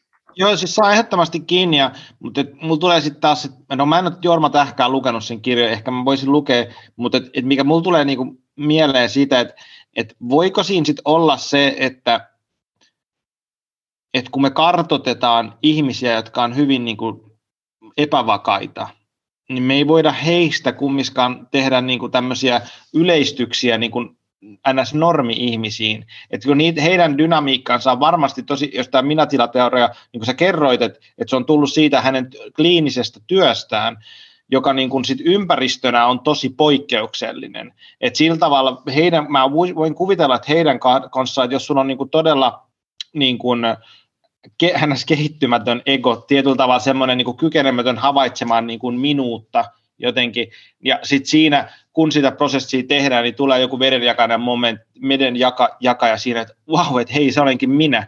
Mutta sitten taas, että jos on niin kuin edes, no me, jos me mennään siellä neuroottisella tasolla, niin, niin sitten se vedenjakajuus, semmoista ei ehkä ole. Onko, niin. ymmärrätkö mä sitä oikein? Ymmärrät, koska se aito minuus on rakentunut, kun vanhemmat on ollut tarpeeksi vakaita. Mutta että juuri se, että kun kenelläkään ei ole ollut täydellisiä vanhempia, niin tapahtuu se, että välillä vakainkin ihminen tippuu hetkellisesti niin kuin epäaitoon minätilaa, eli kaaukseen. Niin kuin esimerkissä koitin tänään sanoa kovassa riidassa, tai niin kuin kirjassa kuvaan niin kuin tätä äh, bisnesmiestä, sanotaanko näin, joka, joka kauhean vakaa, mutta sitten kova ulkoinen taloudellinen stressi sai hänet tippumaan niin kuin pidemmäksi aikaa niin kuin uhriminätiloihin kun hän sieltä pääsi takaisin pois. Eli, eli siksi niin on tärkeää ymmärtää, että tämä liittyy tiettyyn kehitysvaiheeseen, joka koskettaa meitä jokaista. Et, et ihan samalla tavalla, niin kuin, kun vaikka ihmiset on kovemmin häiriintyneitä, niillä on samat kehitysvaiheet. Mutta kun valtaosalla se minuus on saanut rakentua niin kuin suht hyvin, jolloin tällainen kysymyksen asettelu ei kosketa, ja ne on ihan niin, että mitä hassuja sä puhut, Juha. Et, et, että aito minuus, kyllä mä tiedän kuka mä oon. Mutta sitten kun mennään vähän syvemmälle ja, ja keskustellaan, niin ihmisille tulee näitä kokemuksia. No itse asiassa kyllä mulle kävi noin ja, ja saan kiinni. Mutta kun se ei ole heidän arkeessaan ongelma. Ja hyvä niin, mä oon iloinen jokaisesta sellaisesta ihmisestä, mutta se ei poista sitä, että, on ne kehitysvaiheet, ihan niin kuin fyysisestikin, että et, että ei me vaan yhtäkkiä niin kuin ruveta juoksemaan, me yleensä opitaan kävelee. okei, varmaan on joku, joka on jo oppinut juoksemaan, mutta koitan sanoa, että on tietyt lainalaisuudet psyykkisessä ja fyysisessä kehityksessä. Se, että tunnistaako se ongelmaksi tai onko ongelma, ei poista sitä. Vähän niin kuin me viime kesälläkin puhuttiin, mä en muista viittasitko isään tai, tai, tai, tai johonkin, että, että, että psykoanalyysi ei voi olla toimiva, kun se kestää niin pitkään. Ja mä koitin sanoa, että se, että kestääkö joku pitkään tai ei, ei poista sen niin kuin, toimivuutta. Eli, eli niin kuin argumentit menee ristiin. Niin, niin musta tässä on ehkä vähän sama asia, että ilosta, hienoa, mahtavaa, että valtaosalle ihmisistä niin kuin, tämä ei kosketa ja se tuntuu niin kuin, ehkä humpuukilta. Hienoa, mutta ne, joita se koskettaa, niin niille toivon mukaan tämä kirja ja ymmärrys auttaa. Kyllä. Ja tuosta itse asiassa tuosta psykoanalyysi oli liian pitkä, niin se oli semmoinen, mitä mä halusinkin sinulle sanoa, sanoa mm. siitä, että se itse asiassa tuli, kun mä nyt tuota Roberta Johnsonia on, on niin kuin, äh, paljon lukenut ja katsoin hänen haastattelunsa, kun mä en tiedä, oliko hän vajaa satavuotias siinä haastattelussa ja hänen niin kuin elämäänsä, ja hän, hän keräsi, keräsi elämäänsä ja mä tykkään hänen niin kuin tosi paljon. Ja sitten hän just niin kuin siinä niin kuin, jotenkin toisen esille sen, niin kuin sen pitkäjatkoisuuden, että hän on niin kuin 60 vuotta niin kuin käynyt jonkun sortin individuaatioprosessia ja hän ei koe olevansa niin kuin lopussa siinä.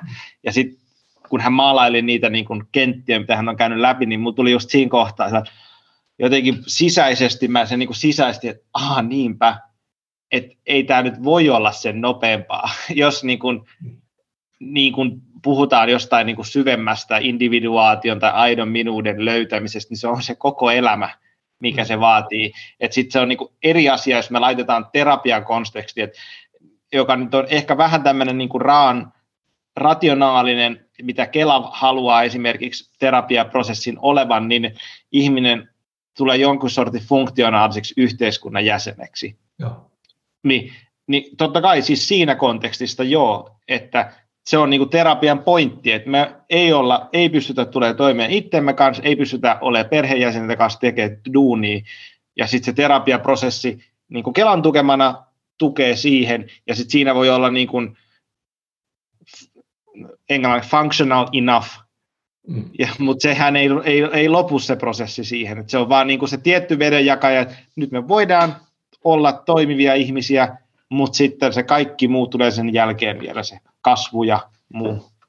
Siis juuri niin, ja nyt on tärkeää niin kuin se jungilainen individuaatio niin kuin ymmärtää, se on oma juttusa, ja sitäkin voi pitää filosofisena. Se, mikä on mulle tärkeää, tietenkin, tai tietenkin, mutta mikä on tärkeää, on se, että ihminen voi löytää se aidon minuuden. Toki se liittyy individuaatioon. Mä en näe, että ihminen voi individuoitua, ellei hän löydä aitoa minuutta. Et, et se on vähän silleen, että ei voi oppia juoksemaan, jos ei ole jalkoja. Et, että ne muut jutut voi liikkua eteenpäin, mutta se ei ole juoksua. Huono esimerkki ehkä. Mutta että tuohon kelaterapia on niin tärkeä sanoa, koska aikanaan se kolme vuotta, joka on varattu juuri tällaiselle enempi neuroottistasoiselle, se on mä ymmärrän, että johonkin se raja pitää, mutta nyt kun me puhutaan kehityksellisistä traumasta ja traumaattisesta lapsuudesta, kun ne menee monesti päällekkäin, ja, ja se on tärkeää ymmärtää, ja nyt on, puhutaan kompleksisesta äh, posttraumaattisesta stressireaktiosta tai kompleksisesta traumatisoitumisesta, taitaa ICD-11 nyt sille tulla luokkakin, niin, niin mä kansankielellä sanoisin, että siinä on kehityksellinen trauma, jossa on vielä traumaattinen lapsuus.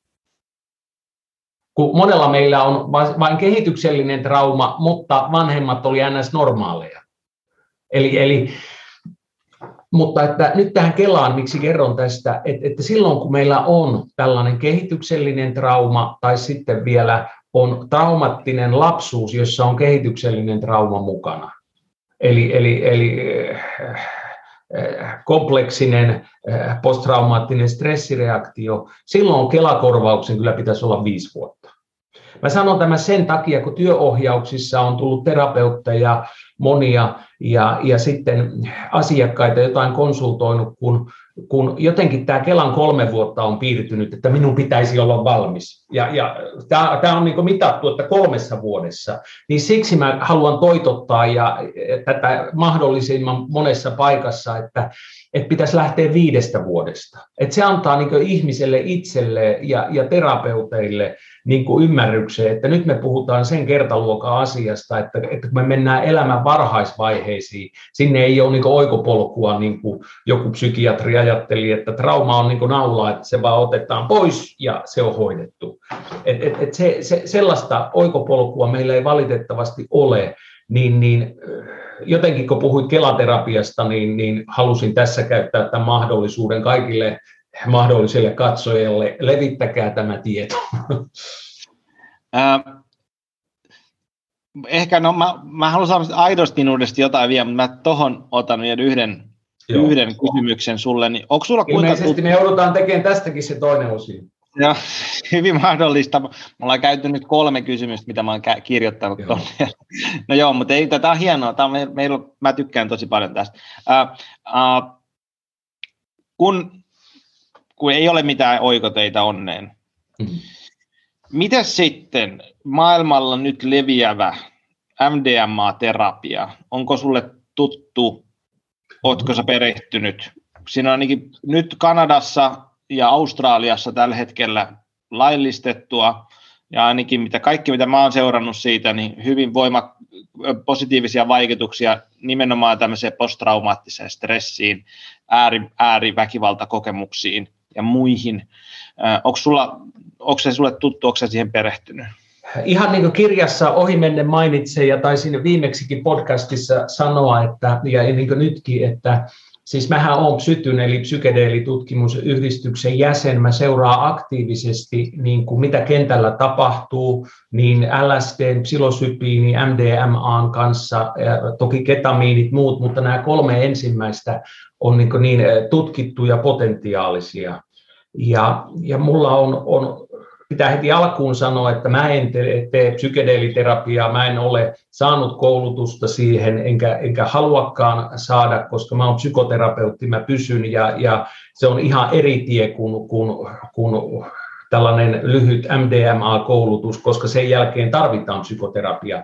Mutta mun kokemus, kun mulla on toistakymmentä tai kymmeniä asiakkaita, jotka on niin muuten ajawaska ja, ja, ja, ja pufo myös, niin käyttäneet näitä aineita, ja kun se tapahtuu terapian kontekstissa, niin että terapeutille voi siitä kertoa, kun kaikki ei voi kertoa, ja sitten jos kertoo, niin jotkut terapeutit niin heti leimaa, että sä oot nisti huumeiden käyttäjä, ja, ja tämä on terapialle huonoa.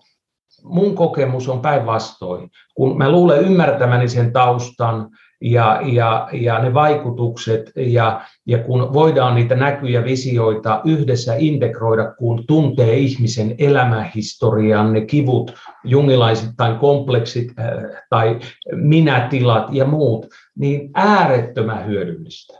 Äärettömän hyödyllistä, mutta siinäkin vähän niin kuin kehoterapioiden kanssa, aidon minuuden pitää olla rakentunut tiettyyn pisteeseen, koska monesti ne kokemukset, on ne sitten kehoterapiassa tai psykedeelikokemuksissa tai MDMAssa, ne on liikaa, ne on overwhelming, jolloin se, se ei olekaan positiivista, vaan enemmän sellainen paniikkia luova, sekava, hukuttava.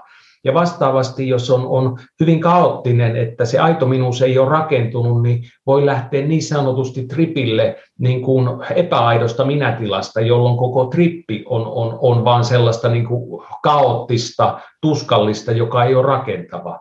Eli aidon minuuden täytyy olla rakentunut tarpeeksi ja, ja sen jälkeen, kun on ymmärtävä terapeutti, puhun niin kuin psykoterapiasta, että voi sitten turvallisessa, on se sitten seremonia tai meillä on Suomessa, niin kuin tiedän ihmisiä, että niitä on olemassa en henkilökohtaisesti, että turha kysyä muuta suosituksia.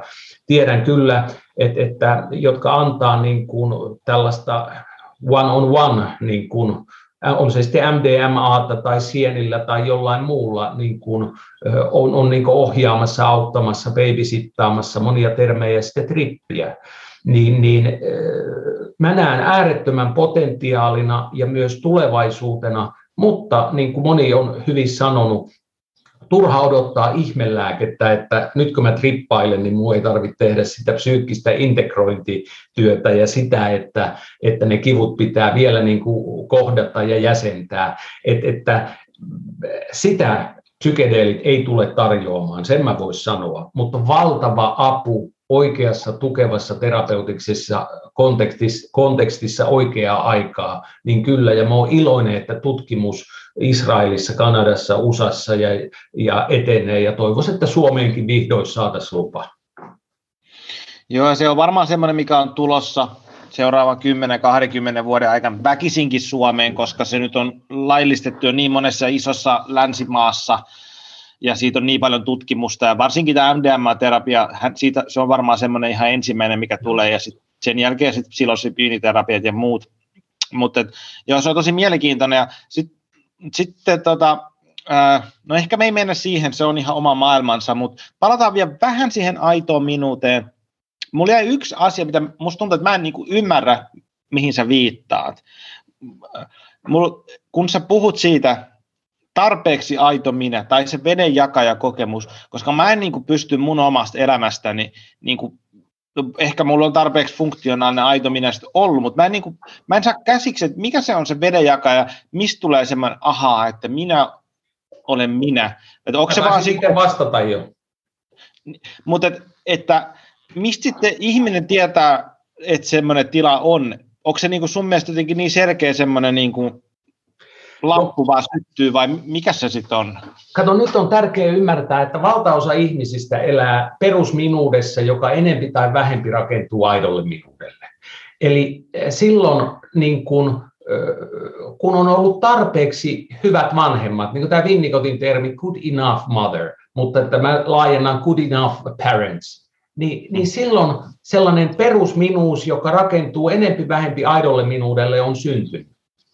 Ni, niin se on vähän niin kuin silleen, että kun sä oot oppinut vauva-iässä kävelee, niin nyt sä koitat kysyä, että Juha, mulla ei ole kokemusta siitä, että mä oppisin kävelee, että mistä tässä on kyse. Mm. No, miten sulla voisi olla, kun sä oot oppinut vauva-iässä, kun on ollut tarpeeksi vakaat vanhemmat, sulle on syntynyt perusminuus, käsitys itsestä, joka on koherentti, jatkuva, sä kykenet työhön, sä kykenet rakastamaan, sun ihmissuhteet, oletan, on tarpeeksi stabiileita, niin, niin miten sulle voiskaan tulla tällainen niin kokemus? Kun me puhutaan ihmisistä, joille se perusminuus on, on enempi kuori, sellainen, että, että, joka ei rakennu aitoon minuuteen ja ne tunnistaa, että ne on hukassa, tai sitten me mennään rajatilatasoisiin ihmisiin, niin, niin heille sen terapian kuluessa, kun alkaa saada kiinni, ja mä kuvaan monesti, että jos aito minuus on pallo, kun alkaa tulla pisteitä sinne tänne, sitten tulla yksi isompi klönssi, tuonne isompi, ja ne koko ajan yhdistyy, niin ihminen saa itsestään kiinni enempi ja enempi. Mutta että sä oot oppinut kävelemään vauva-iässä, miten sulla voisi olla nyt kokemus siitä, että mä opin Juha kävelee seitsemänvuotiaana, mulla on selkeä muisto. Tällä mä koitan sanoa, että tämä ei kosketa sua. Ole iloinen. Joo, olen, olen iloinen kyllä. Se, se, mutta se on jotenkin toi termi, termi mun niin kuin sisällä, voi olla, että se sitten sekoittuu mun omaan niin kuin historiaan ja ju, mun Jungin hahmottamiseen, kun, kun mun tulee mieleen toi ää, ää, Jordan Petersonin luento Psyche and its Transformations. Ja sitten niin kuin, mulla on jotenkin semmoinen, no ehkä tämä nyt sitten tulee musta, mä, mä niin kuin, hyvin tietoinen siitä, että mä oon tosi kummallinen niin kuin ihminen, niin kuin jopa omasta mielestäni, niin kuin, että et, et mä oon tosi erikoinen ja mulla on erikoisen historia, erikoiset niin kuin ajatuskuviot, mutta mulla on jotenkin se tietynlainen semmoinen niin psyykkeen transformaatio on se, mikä niin kuin kuvastaa varmaan eniten minua sillä tavalla, että, että, että mä oon käynyt läpi äärin, tosi paljon erilaisia niin kuin elämänvaiheita ja niin kuin, erilaisia niin kuin kaveriporukoita, kiinnostuksen kohteita, filosofioita, uskontoja ja kaikki. Ja se mua tosi paljon kuvastaa se, että, että, että mä oon semmoisessa jatkuvassa transformaation tilassa, jolloin sitten mä niinku sitä peilaan siihen sitä aitoa minuutta, vaan se, että, että mulla on ollut niinku monia eri aitoja minu, minuuksia siis tietyllä tavalla, että mä oon kuvitellut olevan jotain, mutta sitten seuraavassa hetkessä mä huomaankin, että mun elämä vie toiseen suuntaan. Ja... Eihän ne silloin ole aitoja minuuksia, ollaan tarkkoja termeissä. Joo. Mm, joo, kyllä, kyllä. Mm. Mutta siihen, niinku, mutta mä ehkä nyt kun mä sanotan tätä, niin mä tajuan se, että niin, että mä oon vähän kummallinen. Tai siis niin kuin, että ehkä se, se selittää tätä, että miksi mä en ymmärrä tätä termiä niin kuin omassa sisäisyydessäni. Mutta voisiko olla kyse, että sulla on perusminuus, jossa sä etsit niin kuin se perusminuus, kuinka paljon se kiinnittyy aitoon minuuteen ja eri kasvuvaiheiden kautta. Oot tunnistanut, tämä on mua, se jää tähän, sitten no, yritit laittaa itses muottia, onko mä tällainen, no en mä olekaan, eli juttu muuttuu. Ja, ja kato, kun aito minuus on jotain, joka on sellaista autenttista minua, ja kun siitä saa kiinni, ja, ja aito minuus on, on tarpeeksi vahva, niin, niin sen tunnistaa, eikä siitä enää voi eikä halua päästää irti. Et musta tässä aito minuus ja tuo, mitä sä kuvaat, on enempi sitä identiteettiä perusminuustasolla, ja siinä sen hakemista, että, että mikä on aidosti minua. Saatko kiinni, mitä mä koitan sanoa? Saan. saan. Et sit, et, et jos mä puhun niinku suoraan vaan omasta kokemuksesta, niin musta tuntuu siltä, että et mä saan aidosta minuudesta kiinni vaan siinä paikassa, jos mä oon jatkuvassa transformaatiossa. Tarkoitan sitä, että et se, et se ei ole mulle se stabiili, se aidon minuuden tila. Sillä tavalla, että et, et, et, et se aitous tulee siitä, että mä suostun muuttumaan jatkuvasti ja kasvamaan. En mä tiedä, saako kiinni tästä. Mä luulen tämmöinen... saavani, ja tässä mä huomaan, että meidän käsitteistö ja hahmotus on erilainen, joka voi tuoda tähän keskusteluun tietenkin oman vaikeutensa, koska musta kasvu ja muutos kuuluu jokaisen ihmisen elämään. Mutta mm. jos mä oikein kuulen, sulla on selkeä tietty etsintä, että sä oot hakenut jotain, ja sä oot kiinnostunut filosofiasta, sä oot kiinnostunut psykologiasta. On joku, joka kutsuu ja vetää ja sä haluat selvittää, ja sä tässäkin, niin kuin, no entäs tämä raikinta, entäs tämä teoria, entäs tämä teoria, vähän niin kuin etsii, hakee hahmotusta, miten mä hahmotan maailmaa. Saatko kiinni, mitä kuvaa? Saan, saan kyllä. Voiko sen takana olla, että hakee jotakin syvempää, joka liittyy aitoon minuuteen? Ehdottomasti, ehdottomasti, mutta sitten sit mä siinäkin, niin mulla tulee sellainen niin vivahde ero siitä, että no okei, no ehkä nyt me voidaan humpsahtaa vähän syvemmällä vielä tähän keskusteluun, koska semmoinen, mikä mulla tuossa kirjassa tuli mieleen, oli se, että siis ei, tämä, ei ole, tämä ei ole mikään kritiikki kirjaa kohtaan. Tämä on niin kuin Silläkään oma, väliä, se on hyvä, jos annat, mutta jatka. Että mikä on rooli jonkun sortin hengellisyydellä tässä, koska mulle tulee niin kuin semmoinen fiilis, että, ja mikä on mun kokemus itse, että ihminen ei voi olla stabiili, ellei sillä ole jonkun sortin suhdetta johonkin korkeampaa. Se on, mun, se on mun ajatus. Mä en tiedä, se voi olla, siitä voi olla, ihmiset voi olla eri, eri mieltä tästä, mutta et, et mä koen, että se Eddingerin osoittama se eco-archetypal self-axis on se tietynlainen sen pienuuden suhde johonkin suurempaan. Ja siinä täytyy olla jonkun sortin niin kuin, funktionaalisuus on ehkä väärä, mutta semmoinen, että, että meillä on se suhde. Kuule. Ja sitten se, se rakentaa tietynlaista niin kuin, äh, juurta, pohjaa sille ns. No ehkä se aito minus on sitten väärä termi tässä kohtaa, mutta et niinku semmoiselle niinku stabiiliudelle olla ihminen. Ja sitten sit mä niinku näen, että et, et sä voit siitä vasta heijastaa niin kuin lapselle jotain. Et esimerkiksi, että jos me puhutaan arkkityypeistä, että, että tietynlaisia niin kuin divine feminine, että jos ei äidillä ole jonkun sortit suhdetta siihen niin kuin arkkityyppiseen äitiyteen, mikä on nyt sitten... Tiedätkö sä, nyt sä teet musta kategoriahypy. Jo, jos sä tuot äidin tähän niin kuin, äidin arkkityyppisen suhteen, joka laajentaa tätä keskustelua musta tarpeettomasti. Joo, niin se mä tiedän, sen takia mä sanoinkin, että me mennään tämmöiselle Joo, nimittäin kato, kun tulee kategoria hyppy, mutta sovitaanko, jos tämä on viimeinen kysymys, koska mun hyvä ystävä eh, sanoi mulle palautteen, ja anteeksi, tämä on hänen kieltään, että Juha, kaksi tunti 45 minuutin podcastia kuka jumalauta jaksaa sellaista kuunnella? ja, ja tässä on mun hyvä lapsuuden ystävä kyseessä. Eli, eli siitä tulee toisaalta rehellinen palaute ja samalla se tulee empaattisesta hyvästä paikasta. Niin mä ajattelen, että meillä on jo puolitoista tuntia. Niin, niin, kyllä, niin, kyllä. Mutta äh, sillä tavalla taas nyt nämä termit ja, ja teoriat, mitä me käytetään, me huomaan, me käytetään sanoja teorioita eri tavalla.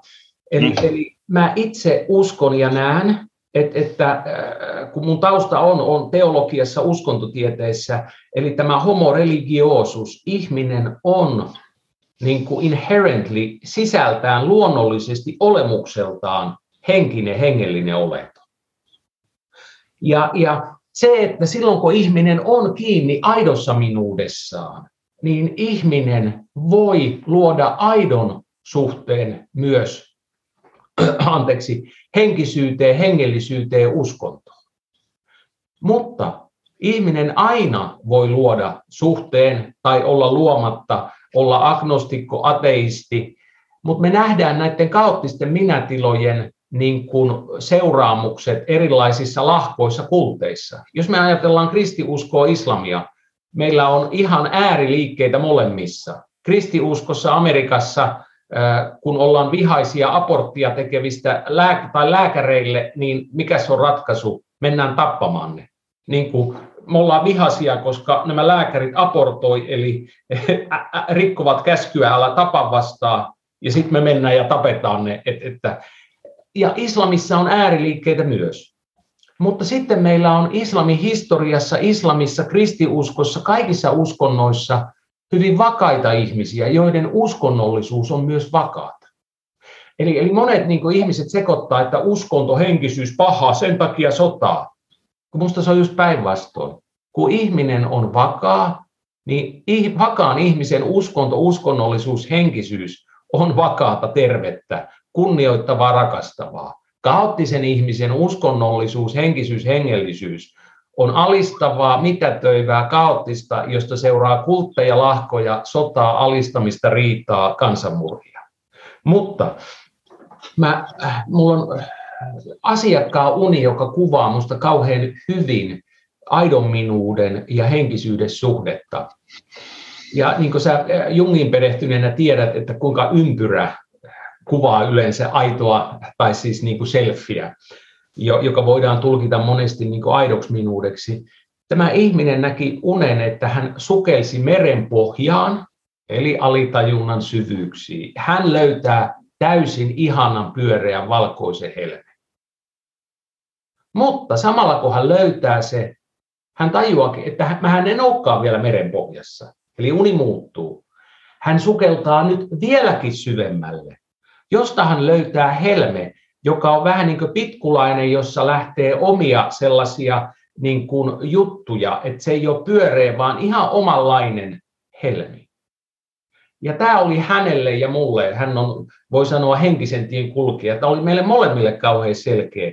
Aidon minuuden kautta vie tie aitoa henkisyyteen, hengellisyyteen, uskonnollisuuteen, mihin vaan.